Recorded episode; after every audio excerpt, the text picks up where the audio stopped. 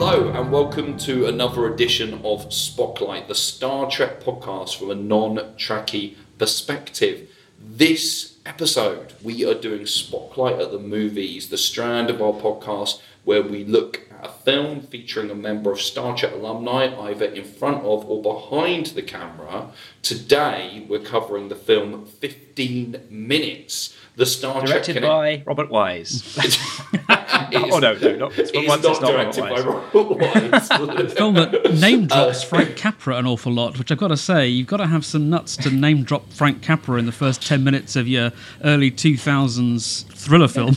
I've got to say, the one of the oddest name drops ever for a serial killer to be like, I'm making my snuff movie and to be inspired by Frank Capra. I was like, I don't remember any of this in Frank Capra's work, to I, be honest. it would have made so much better if it was like uh, Brian De Palma. Yeah, Like inspired yeah, me yeah, in that would actually be a fitting director for for this, but no, not that. That's uh, very very odd. But yes, we are covering uh, 15 minutes. The big Star Trek connection with this one is Mr. Avery Brooks. Uh, of course, played Captain Sisko in Star Trek Deep Space Nine, but we'll get into that later. To help us dissect this film, we're joined by very special guest Tom Salinsky. How are you doing, sir? Very well, thank you. Thanks very much for having me. Thanks so much for coming on, mate. Um, for our listeners, I'm sure lots of people know who you are already, but for those who don't, who are you and what do you do? Uh, nobody has one job anymore. One of the things I do is I present a film podcast called Best Pick. Over three and a half years, we worked our way through every film that had won Best Picture at the Academy Awards in an order determined by picking slips of paper out of a bag at random. Uh, we've now turned all of that research and all of those opinions into a book, which is available now wherever books are sold. Best Pick: A Journey Through Film History and the Academy Awards. Uh, we're now just carrying on watching different films as and when we feel like it, uh, with different people uh, and in different modes. Uh, so the podcast continues, even though its initial remit has been completed. We set ourselves a 13 episode mission just to watch the Star Trek films, and now here we are. In regards to Best Pick, Tom, how are you now going about picking the movies that you're doing now? Now you've completed the mission. Is it just completely at random or? It's not at random, no. Lots of people had ideas for other lists we should work through. But because when we did the Best Picture winners, for every film, we also researched what happened at the Oscars that year and what happened in film generally that year. The idea of working through another list, which would then necessarily have gaps in it, because some of the films on those lists would almost certainly have won Best Picture as well, it just didn't seem to work. So we're just kind of picking films that we like, that we, we think other people should see. So it's just been a bit eclectic. Uh, and when we've had guests on, they've brought a film. Cool, cool. I know Yeah. you considered Do you- doing Best Foreign Film at the Oscars because of the fact that obviously Best Picture usually, apart from a couple of kind of anomalies like Il Postino or uh, The Parasite, usually locks out foreign films from Yep. the Best Picture. I know you considered that. But was that just considered just kind of like too not niche, but in terms of maybe reduced the amount of kind of people interested, maybe? Yeah, a little niche. I mean, this is not a uh, a Joe Rogan sized podcast by any means, uh, but more popular, more well known films do get more listens. I think our most listened to episode is our episode on Titanic, and that is not a coincidence. But um, the Yeah. episode we have coming out, I think it's tomorrow, is on Les Diaboliques. Uh, so that's something which is a little bit more obscure. It's a hugely influential film whose influence has Oh, been yes. somewhat overshadowed Good because uh, one or two American films, which were influenced by it, vastly themselves influenced many more films. Uh, but Les Diaboliques is is fantastic. I bought that for Brubs. back earlier. Oh, did you? Yeah, I got the, got him the Grighty last Christmas. Oh, wicked, wicked. Yeah, yeah, yeah. It's it's definitely on my list to check out at some point. So, yeah, not Joe Rogan in terms of listeners, but Joe Rogan in terms of no foreigners. Yes. Uh, no. Uh, I, I, I'm, I'm leaving now. It's, such, Um, I it's wonder, genuinely a what's your- difficult one because I, I I remember listening to your episode that you did where you kind of wrapped up Mm. Kind of like the original mission, and that was one of the questions. And it's that difficult thing of obviously best foreign film. There's going to be tons of amazing movies in there, really, really good cinema, and it's it's that thing where it is difficult because it's so hard to get so many people to watch subtitled films. Because I think, even people who might have gone along the journey for you with all the Hollywood stuff might not continue to that. It's so frustrating. Yeah. We're still, as as uh, director Bong says, that four inch Yep, barrier. that's the one. How did the book version of the podcast come about? very surprisingly, we, we pitched it. We uh, we wrote a proposal. Uh, I was lucky enough to have an in with a decent literary agent, uh, and uh, and she shopped it around, uh, and we uh, we got a deal. Uh, I think we probably would have gone ahead and self-published it anyway, but it is nice to have someone in your corner who's going to you know do the do the fiddly bits for you. Uh, and uh, yeah, it exists. I, I've uh, actually I don't have one within arm's reach, but uh, yeah, I've, I've held it in my hand. Uh, people tell me they've bought them. It's it's a thing, yes, and. Um, it contains a lot that's not in the podcast. It contains stuff that is in the podcast. So hopefully we've got the right balance there between new material and playing the hits. Uh, and uh, it's a great present for people who like movies and maybe don't listen to podcasts. Yeah, congratulations for people to do their own kind of massive work through Yes. the uh, best picture list. Because it's funny, I actually, in kind of preparation for talking to you, I, I had a look at how many best picture winners I had seen. I've seen six. That's not bad. That's about two thirds. picture winners. Like yeah, basically, but not, but not all. Like so, there are definitely ones to uh, work my way. I think actually, You haven't seen the was, life of um, Emile Zola? not yet, not yet, not yet. I, I, my, my score is 74 best picture Nice, winners. that's- very Oh, nice. You just Yeah, had yeah. to chump me, didn't you? Well, Tom's got us both. You see them fucking all, so it's fine. yeah. There's no lost pictures, is there? That, uh, that none of Oh, them are yeah. lost. There's a Oh, couple wow. which are hard to see in their original form. Uh, you can't see Lawrence of Arabia in its original form. That had to be uh, because big, big chunks of it were cut out, and it had to be kind of patched together when it was re-released. You can't get Amadeus of all films on Well, Blu-ray in its original form. Only the expanded director's cut. Although I believe some enterprising person has gone through the Blu-ray, cut out all the extra bits that Miloš Forman stuck in, and published that in the sort of places you would look for those kind of movies. Yep, jolly good. Uh, and uh, Wings, I think again there had to be some pretty serious restoration work done on that. But so yeah, no, none lost. Wings was lost for a long time. It turned up in an attic somewhere. Uh, in the 90s, I think. So for a long time, you couldn't see Wings, the very first Best Picture winner. But no, none of them, none of them lost forever. I think a couple of nominees from like the, the 20s and 30s might be lost. Yeah, yeah, yeah, yeah, yeah. Okay, well, I mean, that is fantastic, man. Massive congratulations on the uh, book and completing the mission of the podcast. Definitely recommend that podcast. And literally, it's a great one where you can kind of watch along as well and catch up, beat my 60 of Yes. uh, seeing the Best Picture winners. And so, this podcast, as we said, is the Star Trek podcast for a non Trekkie perspective. So, with all our guests on, we like to get their Star Trek credentials. So, what have you seen? What haven't you seen? You know, what's your first experience with Star Trek? How into it are you? Uh, so I'm actually on a sort of Star Trek kick at the moment. Uh, growing up, uh, Star Trek for me was the movies. I was just about old enough to see Star Trek: The Motion Picture when it opened. I remember actually, I remember the novelizations of Star Trek's two and three more clearly than the movies. They were books I read and reread when I was uh, like I have been about eleven or twelve. And so then when Star Trek: The Next Generation started, that was very exciting. And uh, initially, they weren't being shown here, but you could get uh, selected episodes on VHS. Uh, so I would go and rent those, and then they started showing them on BBC Two. And then I slightly lost track of Deep Space Nine. Got excited again when Voyager came on. Slightly lost track of Voyager. Uh, so I, I think uh, I think I've probably watched uh, since it sort of came back. I've watched everything, but it occurred to me quite recently that I haven't watched an awful lot of the original series. And again, I remember it being on I think BBC Two when I was young.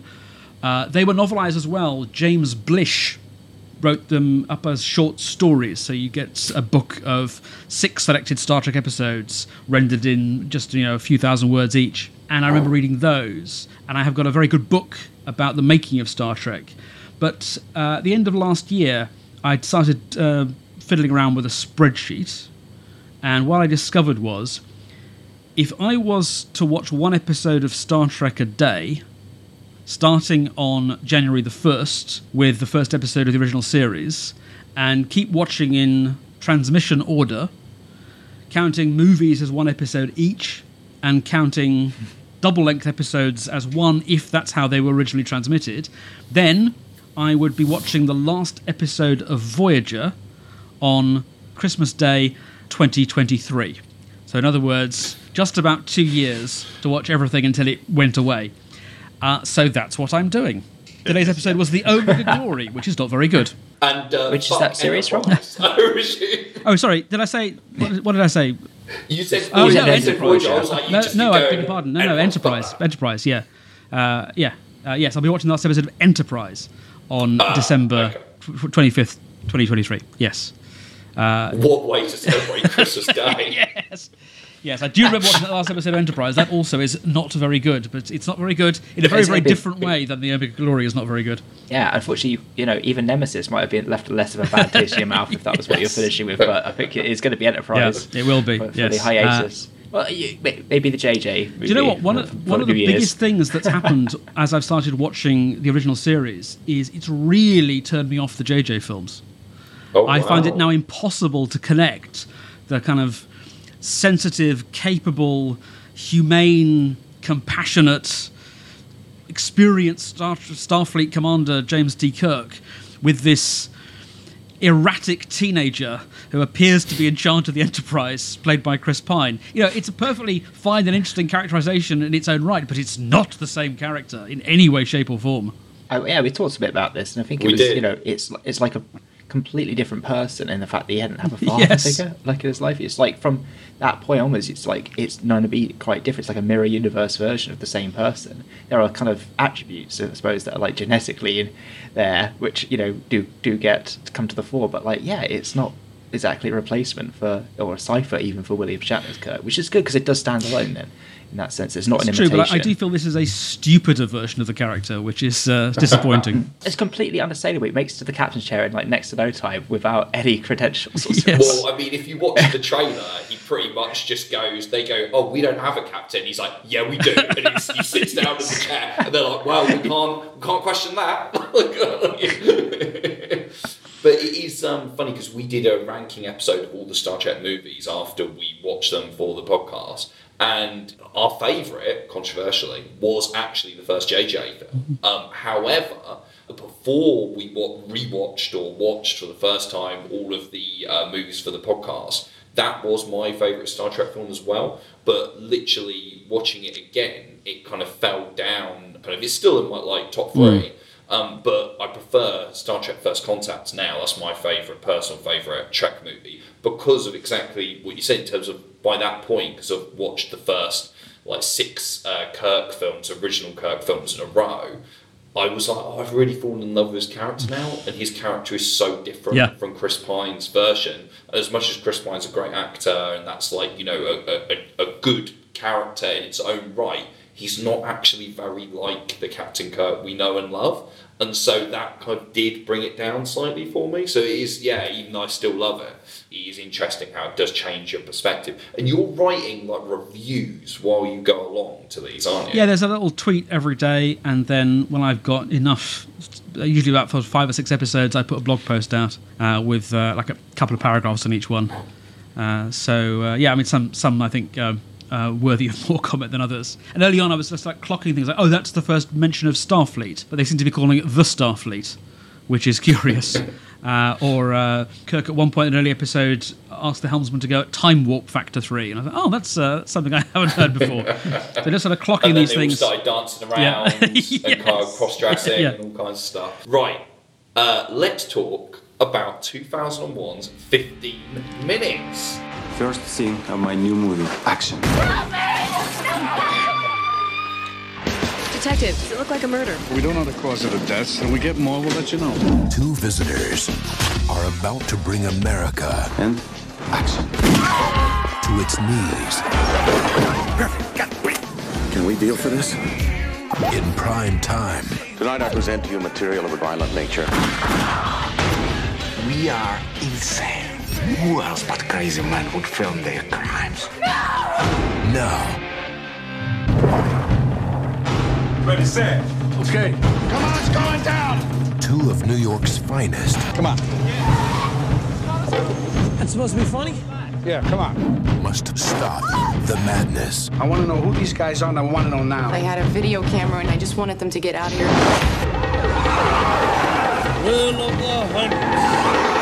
Bring cash. One million dollars. I don't want just blood and guts. If it bleeds, it leads. Maybe they're trying to send somebody a message. Could even be to humiliate them. You got to kill someone famous.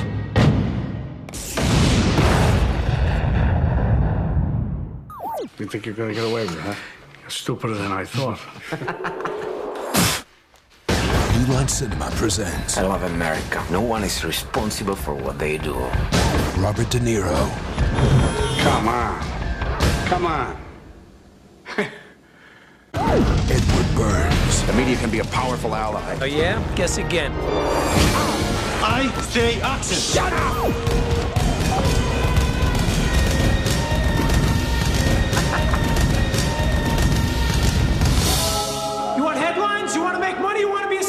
Shoot me!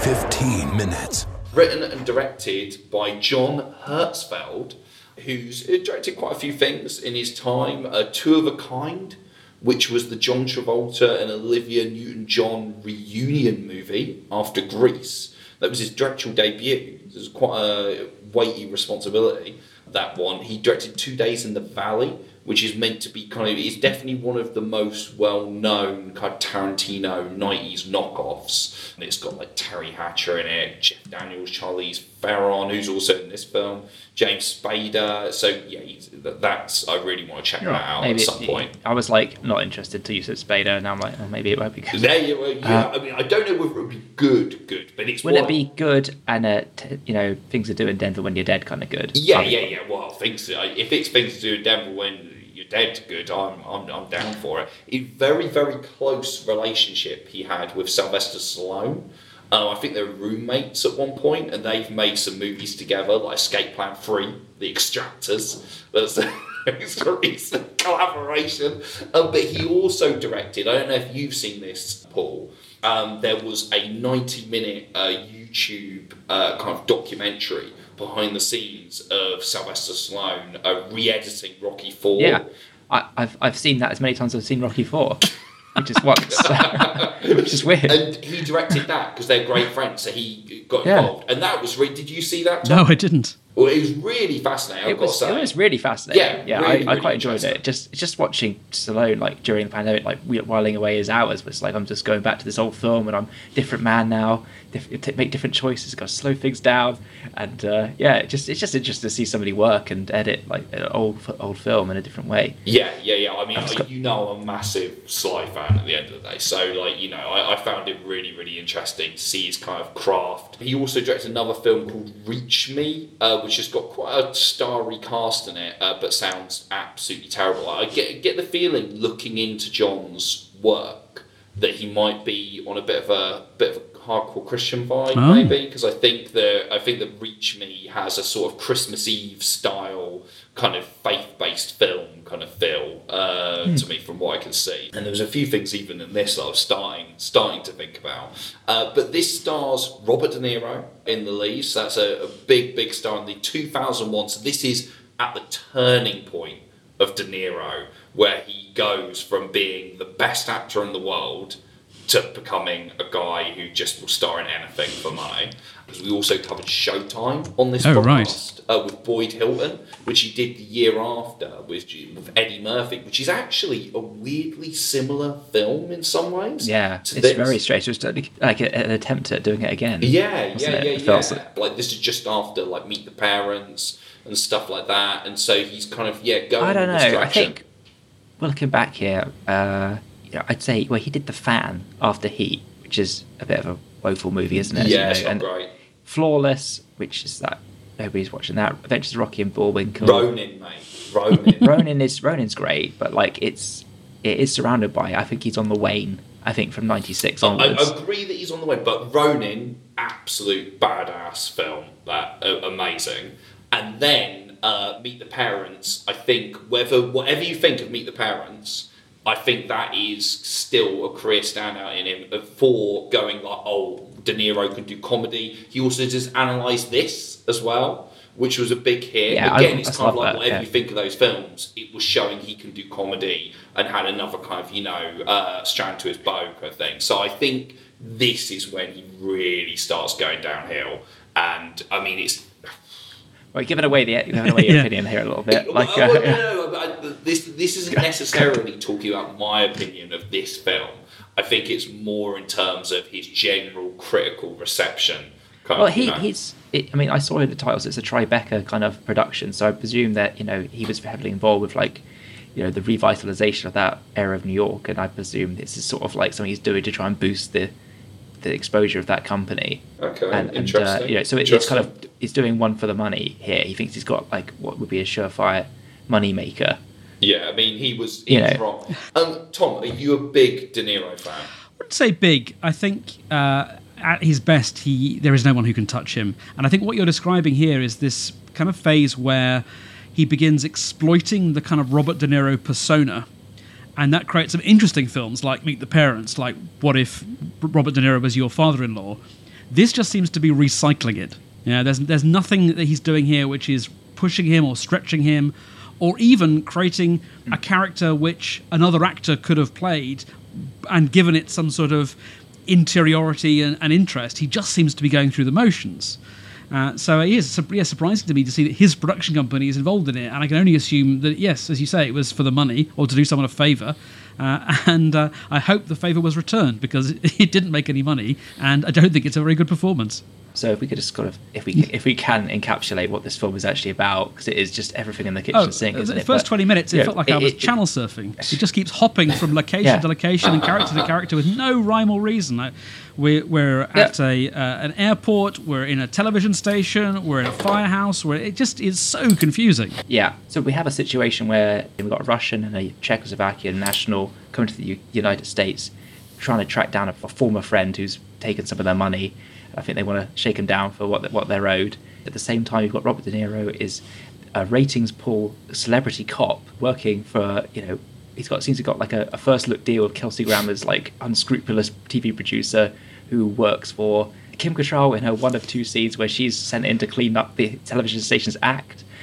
You have uh, Ed Burns as a gun carrying. And towards the end of this movie, uh, towards the end of this movie, Ed Burns just- turns out to be a very accurate description. yeah.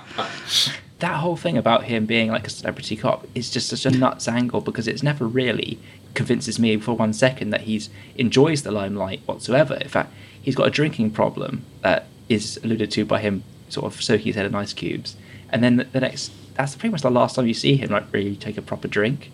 Uh, you know, he has, he has some cups, doesn't he, around the case, but it doesn't like it really impede his work uh, for such a you know big reveal at the beginning. Well, it's Uh, funny you say about him not enjoying it. I found this an interesting duality with Showtime, where that is hmm. about a real cop with the media spotlight on him, and he doesn't like it. Like his catchphrase in there is like, "Get that camera out of my face." Whereas in this, like the first time we see him, he's kind of got getting the sharp suit out and everything. He's getting ready for his close up. Here, he seems to invite it. But then, but then he doesn't want to do it again for Kells. Like you know, so he like he makes the bust and the, and the, and the camera's late. But if he was really into it, it'd be really funny to see him rearrest him. That would be that would make sense in the, in the thing. But he's just like really grumpy. He just carries on. But the puts television away. cameras there is on I- theme. Uh, so it doesn't matter what his attitude is because the theme. Well, Kelsey Grammer says it, years before Nightcrawler, if it bleeds, it leads. And you know Yeah. he's he's on fine form here, the Kels. You know, Also a Star Trek Uh, Callum. Yes, yeah, Cause yeah, and yeah, effect. yeah. and while we're at it, Yeah. uh, so's Kim Cattrall. 400 years ago on the planet Earth, workers who felt their livelihood threatened by automation flung their wooden shoes called sabots into the machines to stop them. Hence the word sabotage. And I've got another one for you, Antoine Le- Yelchin. Yes, yeah, we've got a, a tiny cameo later for a very young Anton Yelchin. Because Star Trek is such a vast franchise, there's always multiple Star Trek connections with every kind of film we ever do. Like, you know, it would literally always be a case of we've got the kind of like the main one, and then Gotcha. we've got a bunch of others. It will always just naturally happen. Kind of. Like, you know, there'll be, oh, that person was a guest star in this, like everything like that. It's, that's the reason, kind of like, why we have to limit what films are on the list. Because essentially, if you just went basically anyone who's ever been involved in Star Trek ever, you probably could just literally cover every film ever made at some point. So yeah, Avery Brooks is our main Star Trek connection here, who appears pretty pretty early on. He turns up looking sharp. He's kind of like uh, De Niro's kind of partner. Ready, set. Okay. Let's go. thrill of the hunt. Yeah. This is one of Brooks's kind of few kind of big screen roles once he starts doing DS9. His only other appearance in this year is in a music video um, for a song from from this film. Uh, so I presume that that is literally just like clips from this movie, like in that, and he's got credited for it. But bizarrely, this is Brooks's final big screen back. Wow. Like he only has two acting roles after this as the narrator of an episode of Bible Mysteries and reprising his role as Captain Sisko in the Star Trek Legacy video game. Right. Acting Captain's Log, Stardate 45252.6. After departing Utopia Planitia Fleet Yards for a test flight of the newly completed USS Defiant, we have arrived in the Atari system to find some disturbing evidence of a Romulan incursion into Federation space. After this, it's stage work, audiobooks, uh, narrating documentaries, uh, teaching, and also releasing his own jazz and blues covers album. Funnily enough, there was a podcast interview with Cirroc Lofton, who played Jake Sisko, his son, uh, just a couple of years ago, who said he didn't really elaborate, but he said that Brooks had been blacklisted Oh. um, by Hollywood, and he hasn't got an agent currently or anything like that. Now, the only thing I could see looking into his history is in 2012, he was charged with driving under the influence and arrested for erratic driving. But that was the only thing I could really find in terms of kind of you know something that might have coloured. Isn't, isn't he? You isn't he pulled his sheep. bonkers? Um, yeah. yeah. Like that's what that, that comes across in the captains. I mean, I think Yeah. he would be not the easiest actor to work with. I can quite understand, not necessarily a, a formal blacklisting, but I can thoroughly understand someone seeing an interview with him and just going, yeah, no, I'm going to keep looking. Are you talking about his interview in The Captain? Among other the things, William yes. Yeah. interview. Among other things, yeah. What happens when you die? Tell me. Wish I knew. Do you have a thought?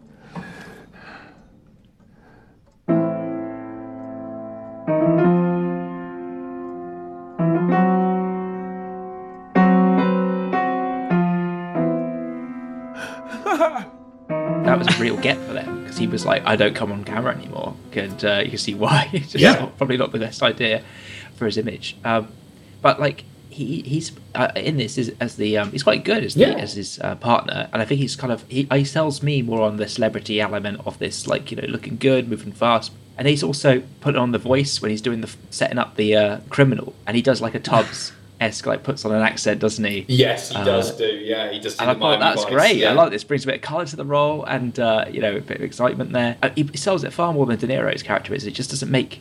It just it, the characterization of like you know De Niro's cop. It doesn't make sense. I also find it's ridiculous reveal that halfway through he's about to propose to a television anchor who is not really introduced until like halfway through as well. It's really bizarre, like the way so that many things bizarre about this. he's got, It like- seems to me that they spend some time setting up the fact that De Niro and um, Sisko are, are partners and best friends, and then I, I- I assume we're allowed to spoil stuff. Yeah. Yes, so then when yeah. De De Niro is killed three quarters of the way through the movie, uh, and it's Ed Burns, who, as far as I can tell, it's possible I missed something here, but as far as I can tell, met him like a few days earlier, is the one who is white Yeah. hot for revenge. And Avery Brooks is just like, yeah, that, that'd be great. Go, go, go and get him. He, he's not at all motivated.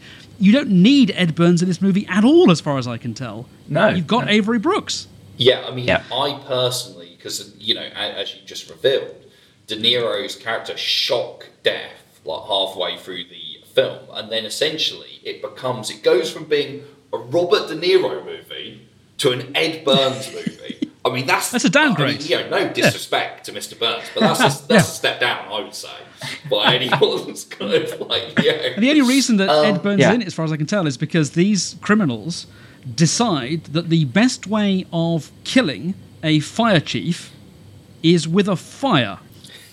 yeah, yeah, he'll never be able to get out.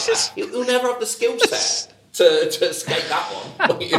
They just they just a fan of the poetic death. Well, they are, of course, because they're, Yeah, 'cause they're filming everything, doing and that, he as we said, is the sort of the, the theme. But it's incredibly clumsy. It's incredibly poorly done. It just kept reminding me of other better films, or at least films with more sort of personality to them. I'm not a huge fan of Natural Born Killers, but Natural Born Killers just feels like it's got something to say, even if it is a bit of a kind of awkward splicing together of uh, Oliver Stone and Quentin Tarantino's styles. This just feels like, wouldn't it be good if? As opposed to something which actually has got something to say. Yeah, that's funny, 100%. Uh, I was thinking of Natural Born Killers as well when I was watching this film. Because, like I said, I mean, I do like Natural Born Killers, but I know it's a controversial uh, movie. I don't think you're a fan, Paul. Yeah, No, I'm but not a. I think you can agree that it's like with Natural Born Killers, that definitely has an angle. Yeah. Well, at least it's tonally consistent. Yeah, yeah, yeah. Like it's within its within its kind of reality it's created for itself, and the kind of you know little asides with the kind of TV sitcom cutaways and the kind of very acid trippy sort of things. It it feels a part of a whole. Yeah. Whereas you know it feels like there's two different films here.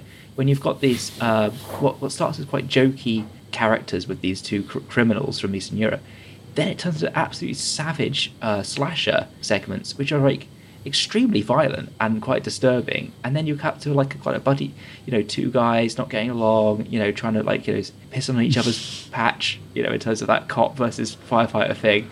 I, it's just like the, the the way those scenes kind of come up against each other, it just really unsettles you as a viewer, and you don't know if you're coming or going. I think that's it. If there was a more consistent tone arrived at, it would be much easier to watch. But because it's all over the place, I think the sequence from we have Charlize Theron's cameo where she's a, a madam of a dating agency gives them a tip off that the, the girl they're looking for is a wit- key witness is working at a salon and that the two criminals are on their way there now. So there's there's a bit of excitement. We know you've got Burns and De Niro going after the criminals. There's a good foot chase. It is a good foot leading chase. into sort of uh, finally arriving at like the fire sequence, which is awesome. I mean, it's a stupid idea, but actually how it's done, I felt like you know did have contains some kind of drama to it, and I think that's it. There's a middle section of the film which doesn't feel like it leads into those really, really, really violent tendencies, but kind of like just gets it right for the bit of the middle, just to give it its due. I thought I don't know how you I feel. agree. I think that the foot chase isn't bad. I think it really wants to be the heist getaway from Heat, and it doesn't quite rise to that level, but it's it's pretty good. I agree.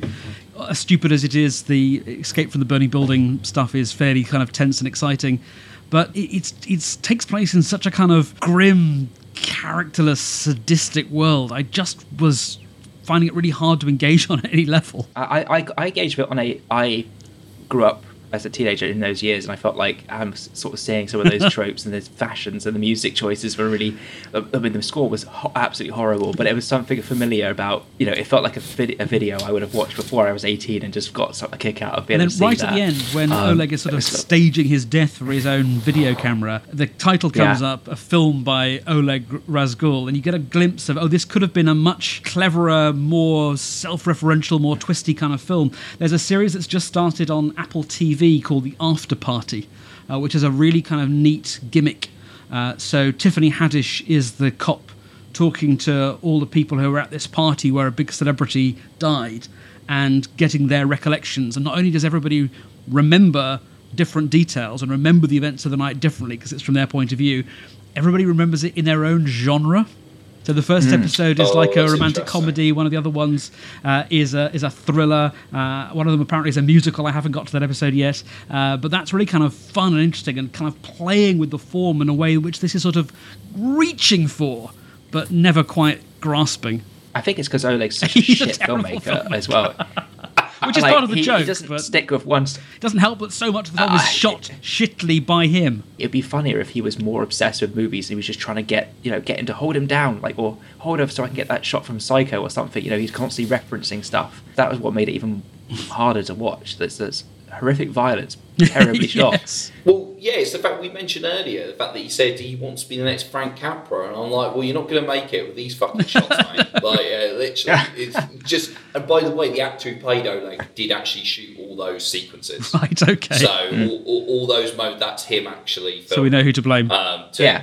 give the authenticity. And you are right; those scenes do get really nasty. So I mean, basically, just set up the, the opening scene kind of introduces you to these two guys, Oleg and uh, what's the other one called? Uh, Miss, Mr. Russia. Mr. Russia. Um, I can't remember Uh, what the other Emil? called, but you're right. Emil, Yeah. that's it. Yeah, yeah, yeah, yeah, yeah. But you're right because one's a Czech national and one's a Russian national. Uh, to which the very uh, xenophobic customs officer says, "How do you possibly know each other if you're from Russia and you're from the Czech Republic? Completely impossible." As that I stand in an airport, I cannot think of a single way in which you two could have met. Yeah, yeah. It's like, Yeah, why would yeah. you ever be friends? And, and until five different years ago, they were the same country. yeah. This this was released on March the 9th, 2001.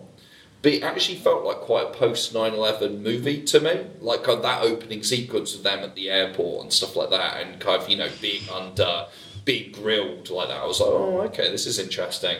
Um, and with, with Oleg, he obviously gives that interesting kind of speech about the kind of land of the free and stuff like that uh, to the customs officer and why he wants to come to America. And then it hard cuts to Kelsey Grammer's news anchor going, bullshit!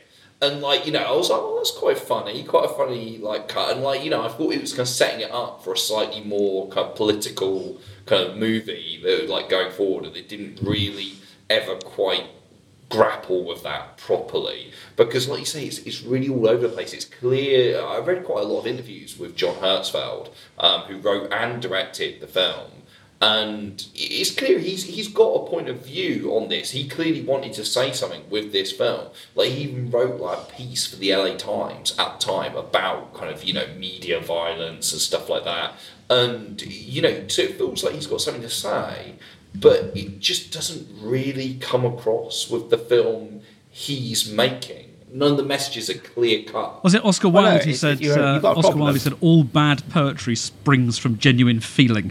Uh, you got you've got a problem when you'd rather watch the Sally Jessy Raphael like that's that's being shown on the killer's hotel room.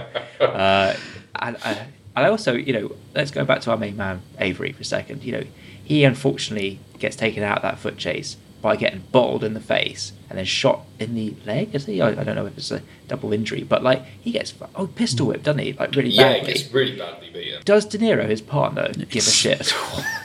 nah, just like he's a see you later, mate. Like just Yeah, runs it's like- and he almost Yeah. felt deliberate, like like you say, like take him out of the story Yeah. or something. Like because, Yeah. like you say, it, it would make much You more sense Burns. for Brooks to take over as the star rather than Burns. I mean, because at the end of the day, like Ed Burns, I was looking at what he'd done before this, and he's in Saving Private Ryan in 1998. Yeah. But then there's a big gap between that and this because obviously there's quite a few kind of people, kind of um, like big stars who are in Saving Private Ryan like small roles who become like Vin Diesel and stuff like that who come bigger later. And I was like, oh, maybe that was meant to be you know his springboard, Damon. and then he was in stuff. But there's not. There's just a big gap, and then this, which is, I mean, at the end of the day, you're, you're co-starring with De Niro. I mean, that's pretty big in 2001. It feels like someone desperately trying to make him happen, and it's just like at the time, I'm like, Avery Brooks would have been a bigger star than you, mate. In at that time, like you know, he's he's the star of like a hit TV show, like you know that ran for seven seasons. I, I think he would have been more well known by people, probably brought more people in than Ed Burns. So you know, like make him take over, like as uh, the second lead once De Niro dies. Do you remember what Edward Wow. Burns' Like, character's name die? is? Uh, Burning Man, uh, Mr. He's Fire apparently Marshal. called Jordan Warsaw, which is quite not quite as good as, but uh, it's it's approaching the level of stupidity of my favourite stupid character name of all time, which is a stupid character name which is very deliberately and clearly stupid, but it does take some beating, and that is the character played by Geoffrey Rush uh, as the bad guy in Mystery Men. Uh, and his character name is Casanova Frankenstein. Hello. I would like a double burger with the large fries. Do you boys want something to drink? We think you did something bad to Captain Amazing. We would like you to tell us where he is. Captain who? This name does not ring any bells, Miss Me. I don't like your tone, Frankenpuss. And do yourself a favor and don't punch my clock, because I'm a Pantera's box you do not want to open. It is Pandora. I think that's the thing. If you're going to kill De Niro, you need somebody approaching his level to take over the film Yeah. because you know you're going to feel that absence. You really do. It becomes like a a proto kind of taxi driver Yeah. riff at the end because like very quickly he goes completely insane and attends like rallies with a gun. You And- should say that Ed Burns is like fire marshal or what the hell he is. Power has gone to his head because at the opening of the film, he a guy tries to mug him in the park, and he incapacitates him and handcuffs him to a tree, leaves him to go and do his job, comes back. And the guy's clothes have been like robbed from him because he's tied to a tree. And like, he's just like, oh yeah, well I'll let you off this time, mate. See you later. he's just like, man, this is not a good look in 2022. Well, I, I think the only time this character like becomes interesting is in the sequence where he's under threat of burning alive in a building. That somebody's special skills or a job somebody's doing comes into play in an action sequence. So you kind of they have an edge that may give them an out, and they're kind of like applying their logic in character to the situation. I just thought that made it more exciting. That's why it was the most effective scene in the film. I thought it actually has some payoff. But other than that, there's no reason. It's really convoluted that they've been burning these buildings as they go through them, just to always give him something to do. Yeah, it Uh, reminded me of um, them burning the buildings down. Reminded me of the Home Alone thieves. Like uh, they they call themselves because they leave the taps running every the wet bandits. Yeah, yeah, yeah, yeah, the wet bandits. And I was like, are they modelling themselves on though, but a far more nastier version? You know, like you know, that's what it kind of seemed like. They did seem a bit like that. Should have had Pesci playing. Yeah, so got that that, was but you're right. It's a nasty film. Like in terms of, I think that's something that surprised me that I wasn't really expecting. Like all the killing sequences in it, especially the one where they kill the sex worker, is properly like nasty. Yeah. Quite, I would say, quite like exploitative. It is. as well. Like you know, I really, I, I was like, oh crap, we're going here. Like because it, it felt like it was one of those classic cases of uh, the films try to comment on that kind of you know media violence and titillation, but embracing it at the same Yeah. time. Yeah, I mean it's like she's topless during the, the attack as well. I think that's another thing that sort of, you know, the BBFC would have had their Hmm. shears at that if it came out in the eighties. There was also a really odd thing of Oleg is the one who's really enthusiastic about this thing. He's going on my movie, my movie. And Emil kind of often goes to him like, "Oh, stop filming me," or whatever, because he's committing crimes. yes, he obviously doesn't want to be filmed for like all the evidence to be released. But he usually just kind of goes, "Oh, get that camera out of my face! Stop filming! Why I I told you to order." stop filming." Yeah, yeah, yeah, but doesn't actually do anything Yeah. about it. He kind of just allows him to keep doing it and keep filming, and it's kind of like, right, okay, well, he's actually capturing all of your crimes on film, and especially as, like you say, they're burning things down to destroy the evidence. I'm like, well, all the evidence on that video, mate. So what's you know? I think it's that unfortunately like showing real life murders on camera on, on thing doesn't lend itself to the kind of comedy aspects of the other parts of the movie, does it? I think I think there's no way you can make that funny. No, it, it's it's very very odd, isn't it? Because the score we mentioned the score being terrible earlier, and the score is done by two composers. Writing every other Uh, note. And yeah, yeah, yeah, yeah. Anthony Morani and J. Peter Robinson. Apparently, uh, Anthony, the first composer, was fired, and then uh, the other composer was brought on. But they ended up using parts of both scores. Right. Because I did actually think uh, when I was watching it, I was like, oh, the scores, there are bits of score here which are like really different from the others. Like there was a bit of score like towards the end that I actually thought was quite dramatic and rousing and like good. I was like, oh, that's surprising. Because a lot of the score is really, really bad and it has this odd, like comedic kind of bent, especially around Oleg and Emil and kind of like like the, depicting, especially when they when they first turn up. I feel like they're depicted as like comedic characters, Yeah. almost to the point that when because I you don't really find out why they're there until they actually come across their old kind of friends who owe them money. At, at first, you really do feel. I thought, oh, are they actually going to be on holiday? And then they're actually going to like ki- accidentally kill someone or something and go completely bonkers and start like filming all their like killings. But it's a case of like, no, they were coming there to kind of threaten someone for money, but we but we always introduce them this like comedic plinky plonky like music It's really Yeah, odd. can you imagine that if you told a film starring Kelsey Grammer in a scene where he goes to a, uh, a hotel room to buy a snuff film with a million dollars in a suitcase is a bad film? I, I wouldn't believe you. control of tone is so hard, and I think you know you can obviously do an adventure comedy, a, a film in which violent things happen, but a tone of uh, levity uh, or, or even just sort of escapism is maintained. I'm reminded that when he first saw the script for Die Hard, it was John McTiernan who, at the very least, takes credit for saying instead of terrorists as they are in the original novel, they should be thieves because thieves are fun. Terrorists aren't fun. thieves are fun. You can kind of root for thieves a bit, uh, and that makes the whole film just so much more enjoyable. Yeah, I mean, you definitely cannot root for these guys, even though, like you said, I kind of feel the way they're depicted. It, I don't know. It feels like you almost are meant to kind of be with them a little bit, or be be endeared Yeah. to them at least in, in a kind of like oh they're they're kind of amusing kind of way. But Emil was like a complete proper psychopath. Yeah, I can see a version of this which starts with like you know minor crimes. Like they set out with the Yeah. intention to record crimes, but something somewhere in the middle, middle of it gets out of hand and somebody gets killed, and one of them kind of then gets takes it a bit too far. You know, the train's already left the station, and the final act is that they're killing people, and you know you can be a bit more serious in the last act, but you could build on that you know comedy premise that like people are bumming their way trying to be famous and recording it and just one, staying one step ahead of the law. But like they're so stupid. The fact that they go and eat at a restaurant before they've, you know, whilst they've sent the you know the video where they've killed like New York's favorite cop. I just New York's favourite cop. Uh, yeah, that's what it Yeah, is called. out of that interest, guys, who's your favourite cop? 'Cause we all have one. We all have one. Yes, we do. Who's who's your favourite Well, cop? they keep talking about um, the police actually Doc talking Green. this, don't they? About kind of uh, public image, getting more budget and stuff like. that. We've got to improve our public image to get more budget. We've got to get Getting more budget for what? Like ch- chasing somebody with a camera in the street? Like yeah, yeah, yeah, yeah. They're telling De Niro, you got to get on Instagram, mate. Like, get, get, a, few, get a few followers and stuff like that. It's a bit odd. And also, I'll just to revert back to Ed Burns. Am I being unfair? Were you guys big Ed Burns fans before this or anything like that? No, I can think of uh, half a dozen actors who could have played that part, and you, you scarcely notice any difference. You know, put Dylan McDermott in there, and nothing changes.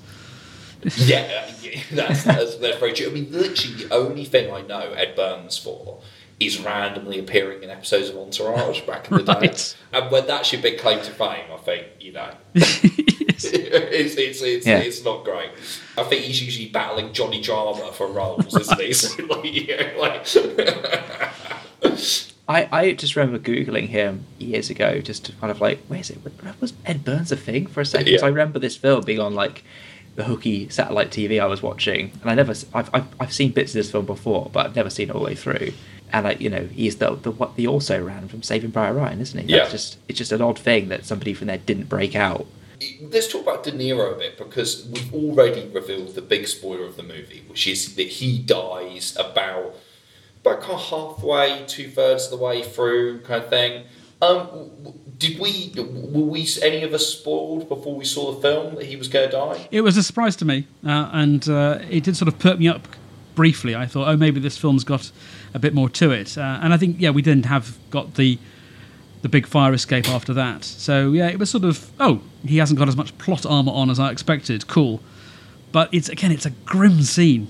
Really, It's not. It's I mean, not look, nearly as much fun as you would hope it was going to be, particularly because it ends the way it does. Paul, did you know it was going to happen? No, I, and I had seen it before, so I still didn't remember. you still didn't know. Uh, so I do. It, it started coming back to me that I remember watching that bit with my dad, and sort of then probably watching it to the end, and just sort of like uh, you know realizing it wasn't much fun now that De Niro was dead. Like you know, uh, it was it was a ballsy move. Yeah. Like uh, Because yeah, even sure. even though he's given and nothing it- to do, his character doesn't really change or uh, learn anything. We don't really learn anything about him. He is always watchable. Yeah. I mean, it is Yeah, De I mean- at the end of the day. You know, it's it's one of those things where, however much he's slumming it, it's still De Niro. And I would say, at this point, although the I don't know. I haven't seen the intern yet. So at this point, although he is kind of starting to take kind of worst movies and stuff like that, I I think it still feels like he cares still. Like, you know, he's still putting in a decent turn.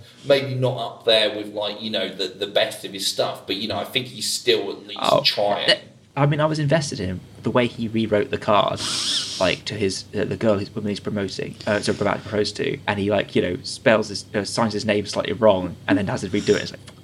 Like that was such a good little character moment that like gave that character depth in like a single action, and that's the kind of like bits that were missing earlier on. If it was just just about getting going about midway through the film, where I'm starting to kind of you know, care a little With bit hindsight, about that's a bit of a giveaway And- that he's not going to see the end of the film, isn't it? He says, Mm, "Tomorrow is mm. the day I propose to my girlfriend," and then it's one last case. And, oh dear, yeah.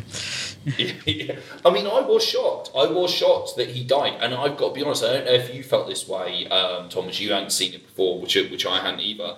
I was convinced, hundred percent convinced, he was going to come back because obviously we don't actually see him get killed. It literally cuts to black, and we never see his body or anything like that. And I even when they got to the funeral, I was like, they they're going to pull a Commissioner Gordon in Dark Knight.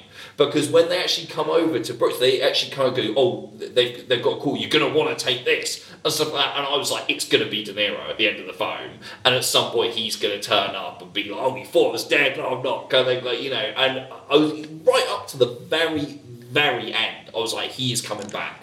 It was only Talking when an empty line because there's a dead man at the end of this film. that that didn't seem likely to me, and I think the reason it didn't is a, another weakness of the film, which is that De Niro and Ed Burns have no real relationship with the bad guys, with Oleg and Emil. So if he does suddenly pop back up again, like who really cares? They've met once, you know.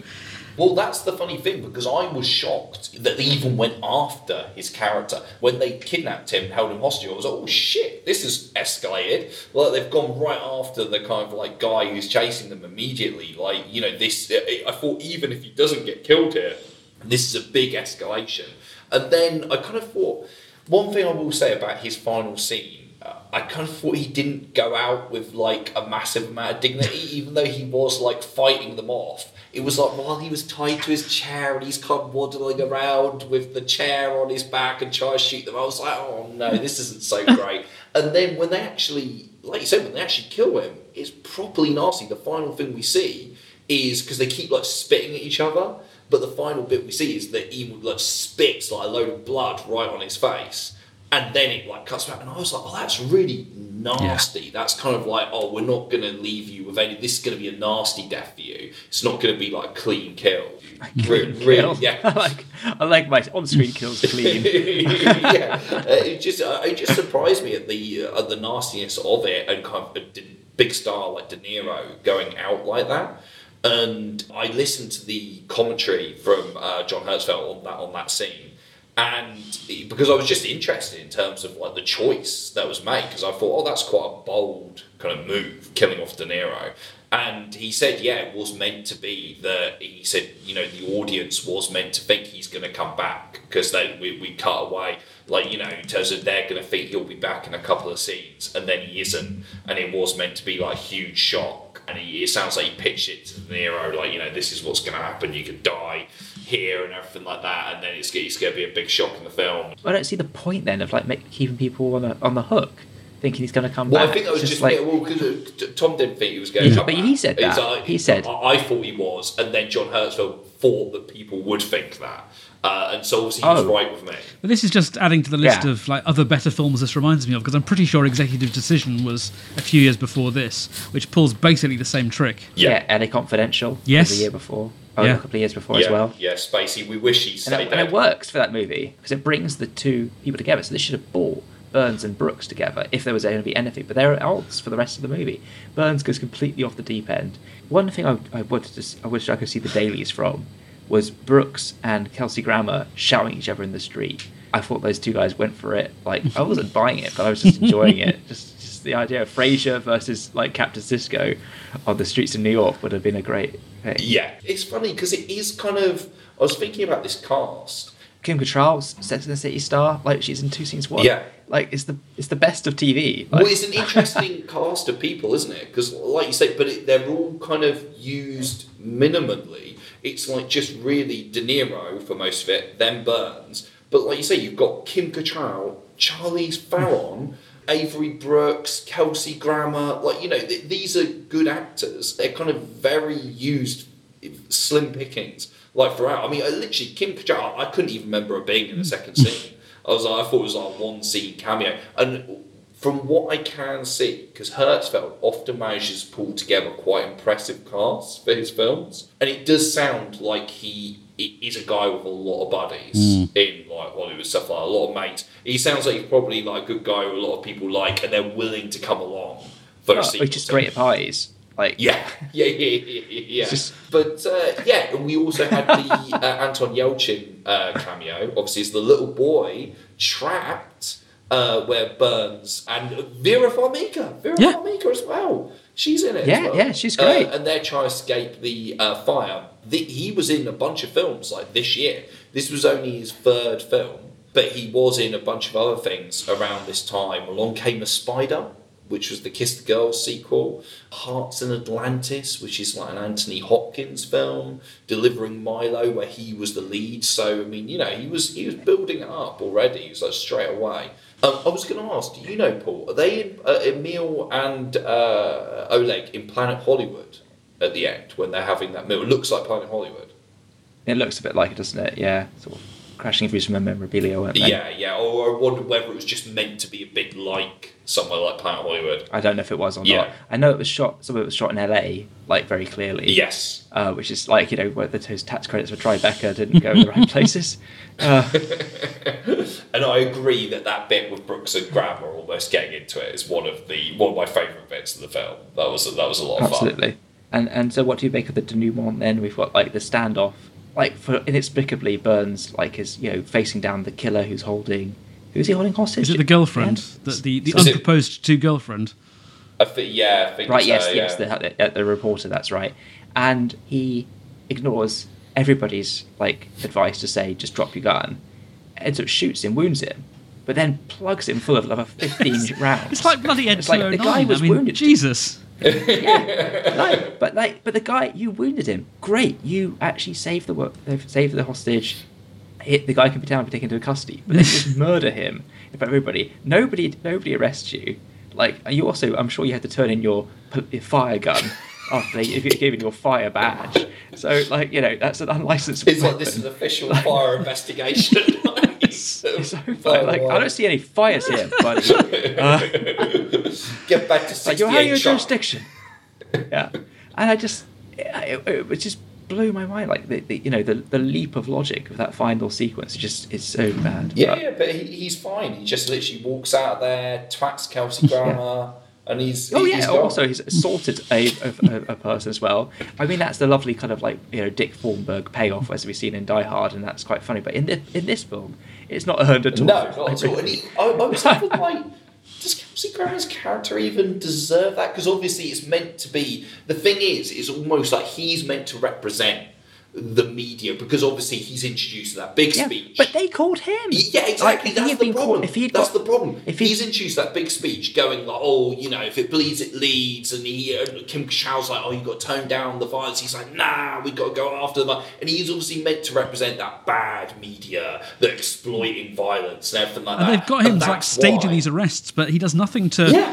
encourage uh, Oleg and Emil's activities. And if he was the one spurring them on to more and more feats of mayhem and murder, then this film would have something satirical. But as it is, as we said, it is just a lot of noise and ugliness.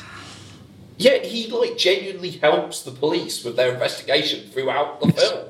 So I'm just kind of like, why it, the punch is meant to be representative of Ed Burns is punching out the media, like I think, like, but it doesn't actually make any sense within the film that why he would punch him at the end of the day, apart from the fact that Ed Burns seems completely out of control.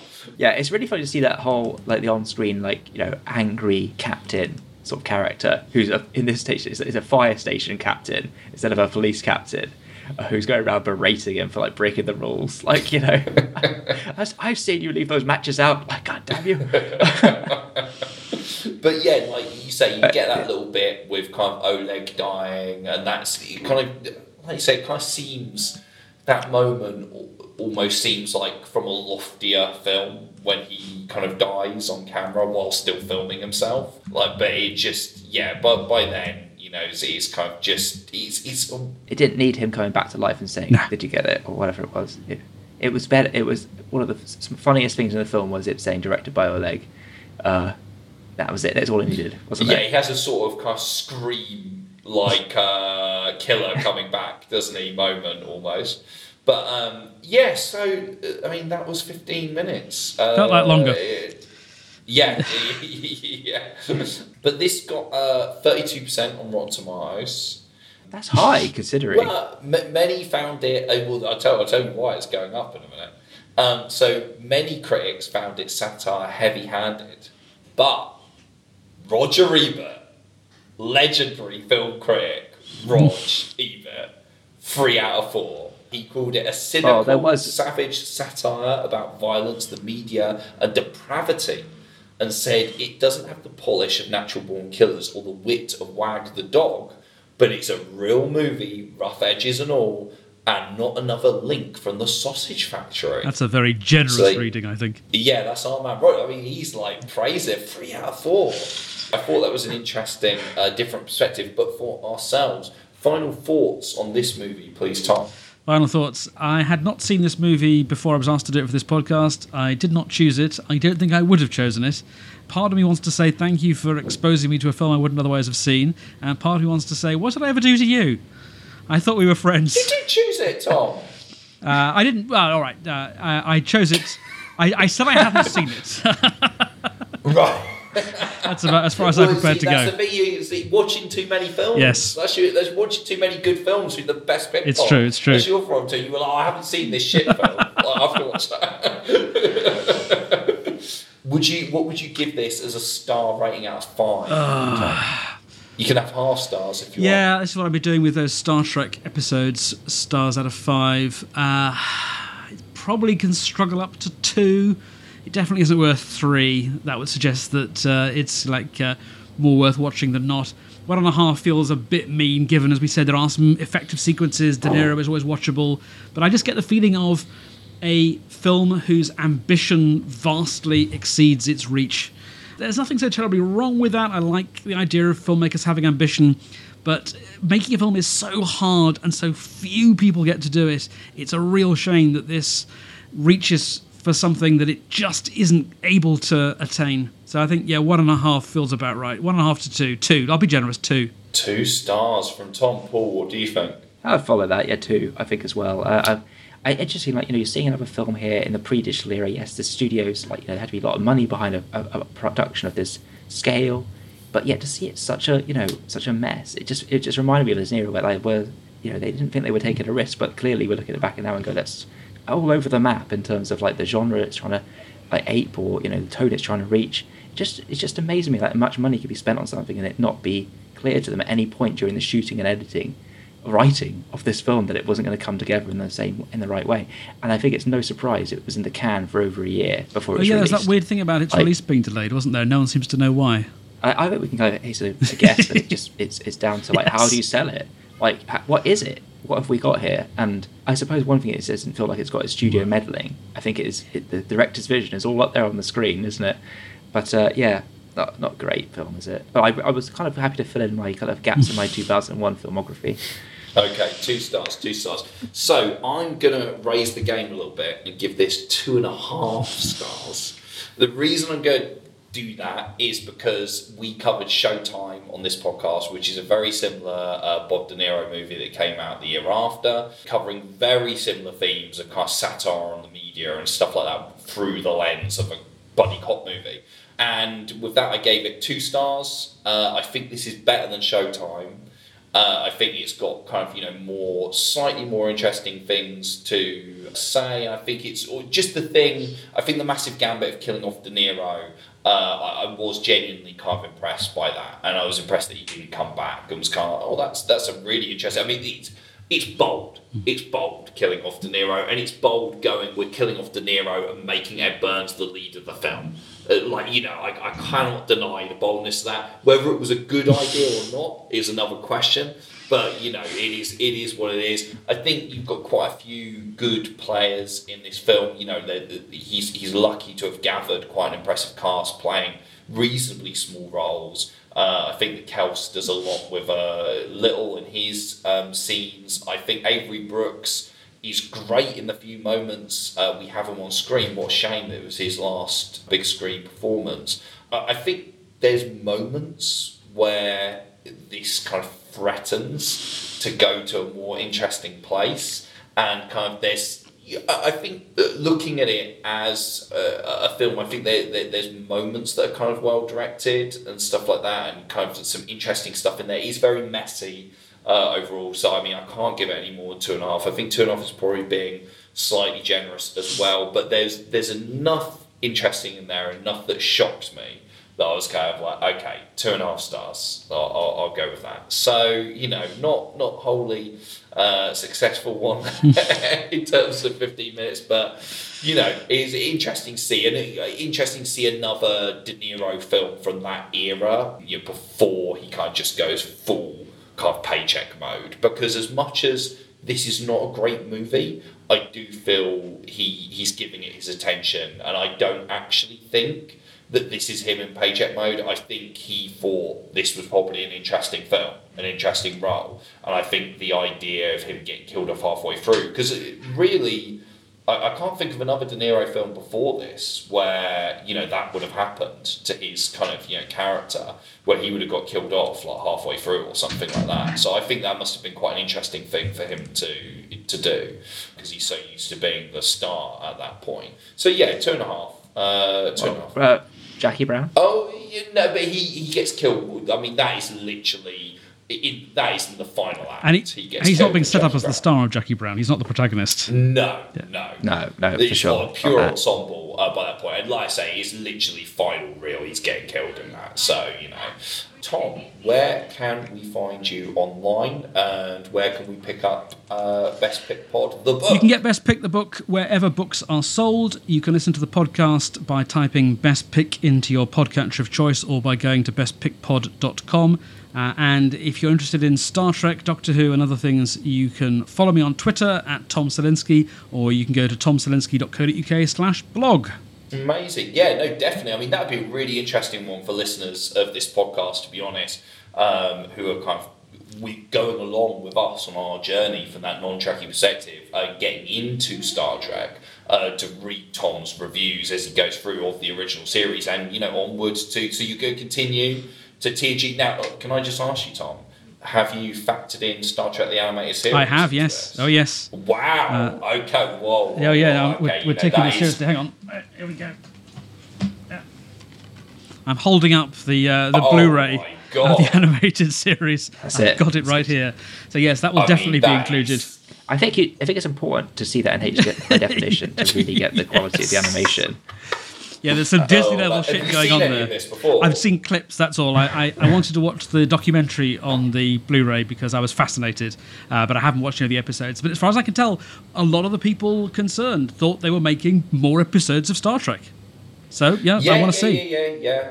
Certainly, certainly. I mean, we've covered uh, quite a few episodes of Star Trek: The Animated Series on this on this podcast.